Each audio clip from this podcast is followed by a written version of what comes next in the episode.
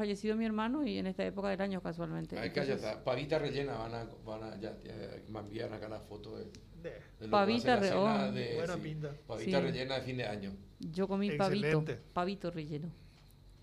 Se Bueno. le puso de todo, tenía todas las verduras, unos condimentos espectaculares. Cuando va a haber mucha gente, es, o sea, po- po- podés tener una variedad de, de platos. Y Realmente hay comida muy rica que se asocia con la, con la fiesta. Pero la sí, Navidad y eso y yo el no Año te tomo. Eso sí, el clericó tiene que haber un lugarcito para el día siguiente. Pero esa noche un pedazo de, de pan dulce tengo que consumir. Bueno, está Ah, bien. pan dulce, Eh, ¿Qué tal, doctor Marcelo Pechi? ¿Cómo anda? Carlos, buenas tardes. Creo que estás con Adela, con Rafael, ¿no? Sí, No muy buenas si- Sí. tardes. tardes. Y sí, estamos hablando de lo que vamos a comer en Navidad. ¿Y vos qué solés o solías comer en Navidad, doctor? Y el pavo siempre es muy muy apreciado, ¿no? Pero eh, cualquier cocina realizada con, con, con mucho esmero es bienvenida. Ah, y ahora te van a preparar un pavo especial.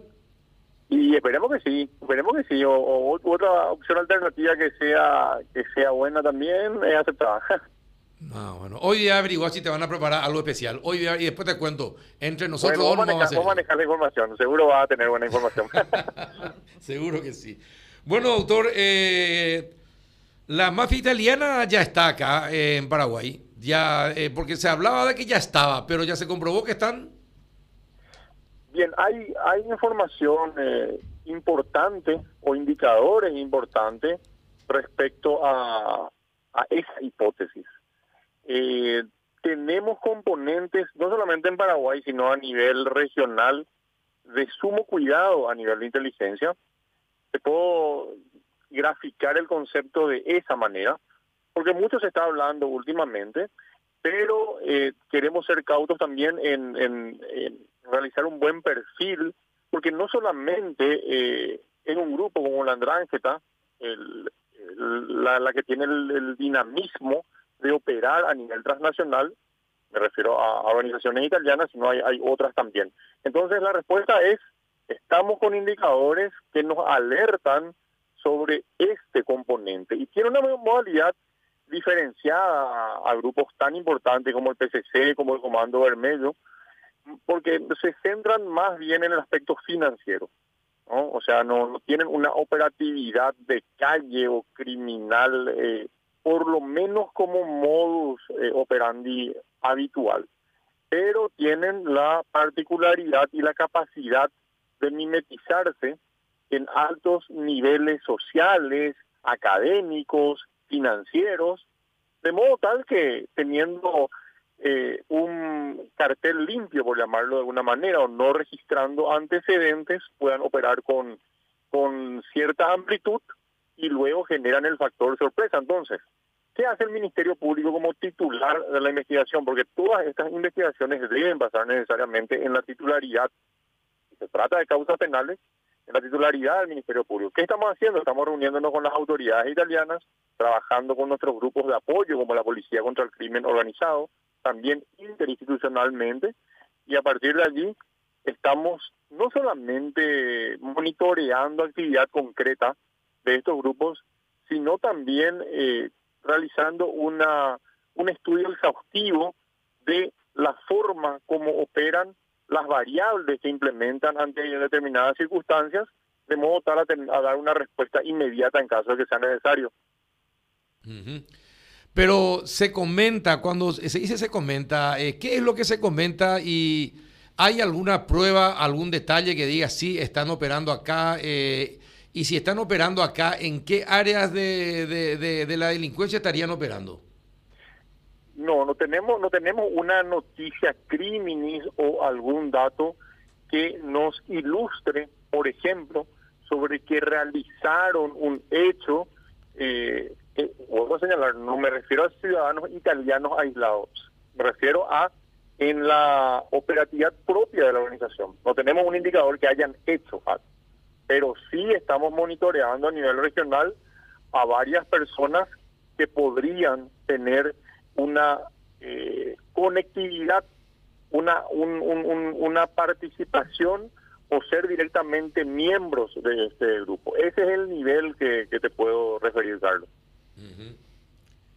Ujú. Bueno, Eh, ¿está? ¿Alguna consulta, Rafa? Sí, te- teniendo en cuenta, doctor, que eh, estas organizaciones criminales normalmente eh, realizan también operaciones, vamos a decir, lícitas, entre comillas, a través de empresas en Europa, por ejemplo, qué sé yo, eh, participan de licitaciones, se prestan algunos servicios y cosas así. ¿Hay, hay, alguna, ¿Hay alguna sospecha de que tengan algunas inversiones en Paraguay, que hayan hecho compras o que tengan algunas empresas que les puedan servir de fachada para actividades ilícitas? Sí, a nivel, a nivel informal, o como bien vos lo dijiste, Rafael, a nivel de sospecha, siempre eh, aparecen eh, los indicadores o las observaciones indiciarias, cuanto menos. Eso tengo que reconocerte. Pero esperamos algo más, por ejemplo, un reporte de operaciones sospechosas de una determinada empresa, que cuyos eh, titulares, cuyos gerentes tengan eventualmente un, un, una, una raigambre con, con, con esa nacionalidad y sobre todo con ese tipo de grupos, eh, ese sería un paso ya más, eh, más importante para poder responderte con claridad. Bueno, realmente estamos ante un caso del, de, de lavado de activos, tenemos suficientes elementos para iniciar una causa penal y allí sí ya profundizar ante lo que podría ser un eventual movimiento de esa naturaleza. Fiscal, usted dijo que estas este, o estos grupos prácticamente se mimetizan, ¿verdad? Esto podría Sí. incluso llevar para eh, entrar al tema del lavado de dinero a través de obras públicas, entre otras, ¿no? Sí, sí la, eh, el lavado de activos tiene una amplia gama de tipologías. Entonces, eh, habrá que estar alerta en cuanto a cuál de ellas este grupo, en caso de demostrar conductas concretas, eh, podría estar eh, realizando en la, en la región. Realmente en Italia hubo un trabajo muy importante de sobre todo basado eh, en tecnología, ¿no? Lograron desencriptar muchas conversaciones y ellos disponen de, de una altísima, eh, un altísimo repertorio de información y monitoreo.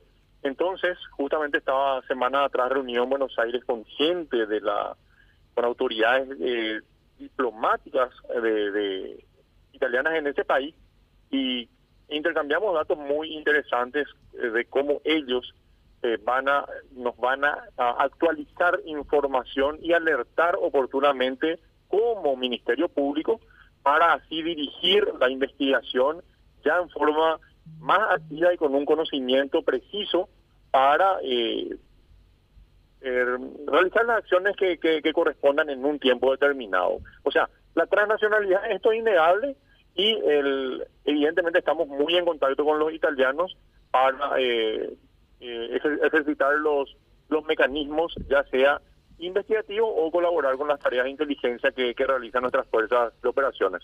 La, la presencia de estas organizaciones eh, sería eh, una presencia como tales o en, en asociación con otras organizaciones criminales de la región o locales.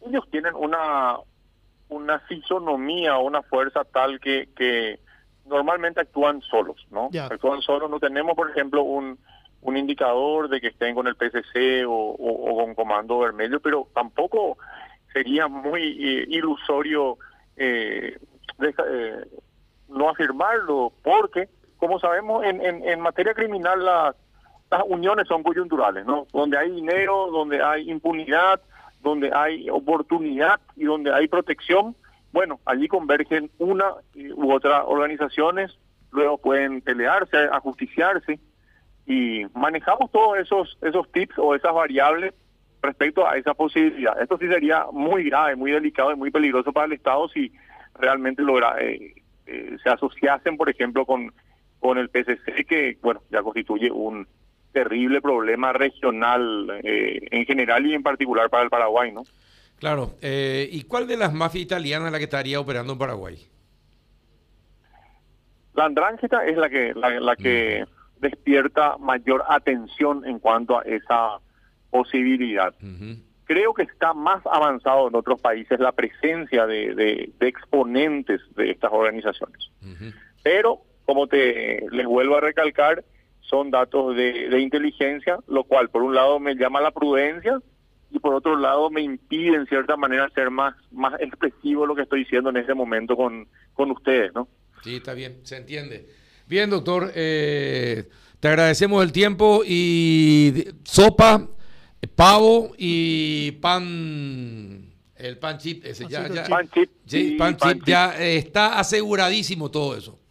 Ah, qué buena noticia me está dando, Carlos. Entonces me creo que voy a ya prepararme para una muy buena noche buena. Exactamente. Un abrazo, doctor, y feliz Navidad. Fue un gusto, fue un gusto compartir con ustedes este espacio y bueno, los mejores deseos para cada uno. Igualmente, un Hasta abrazo, todo doctor. momento, doctor. El doctor Marcelo Pecci. Ven, vamos a la pausa, dale. 780 AM, Radio Primero de Marzo. Primero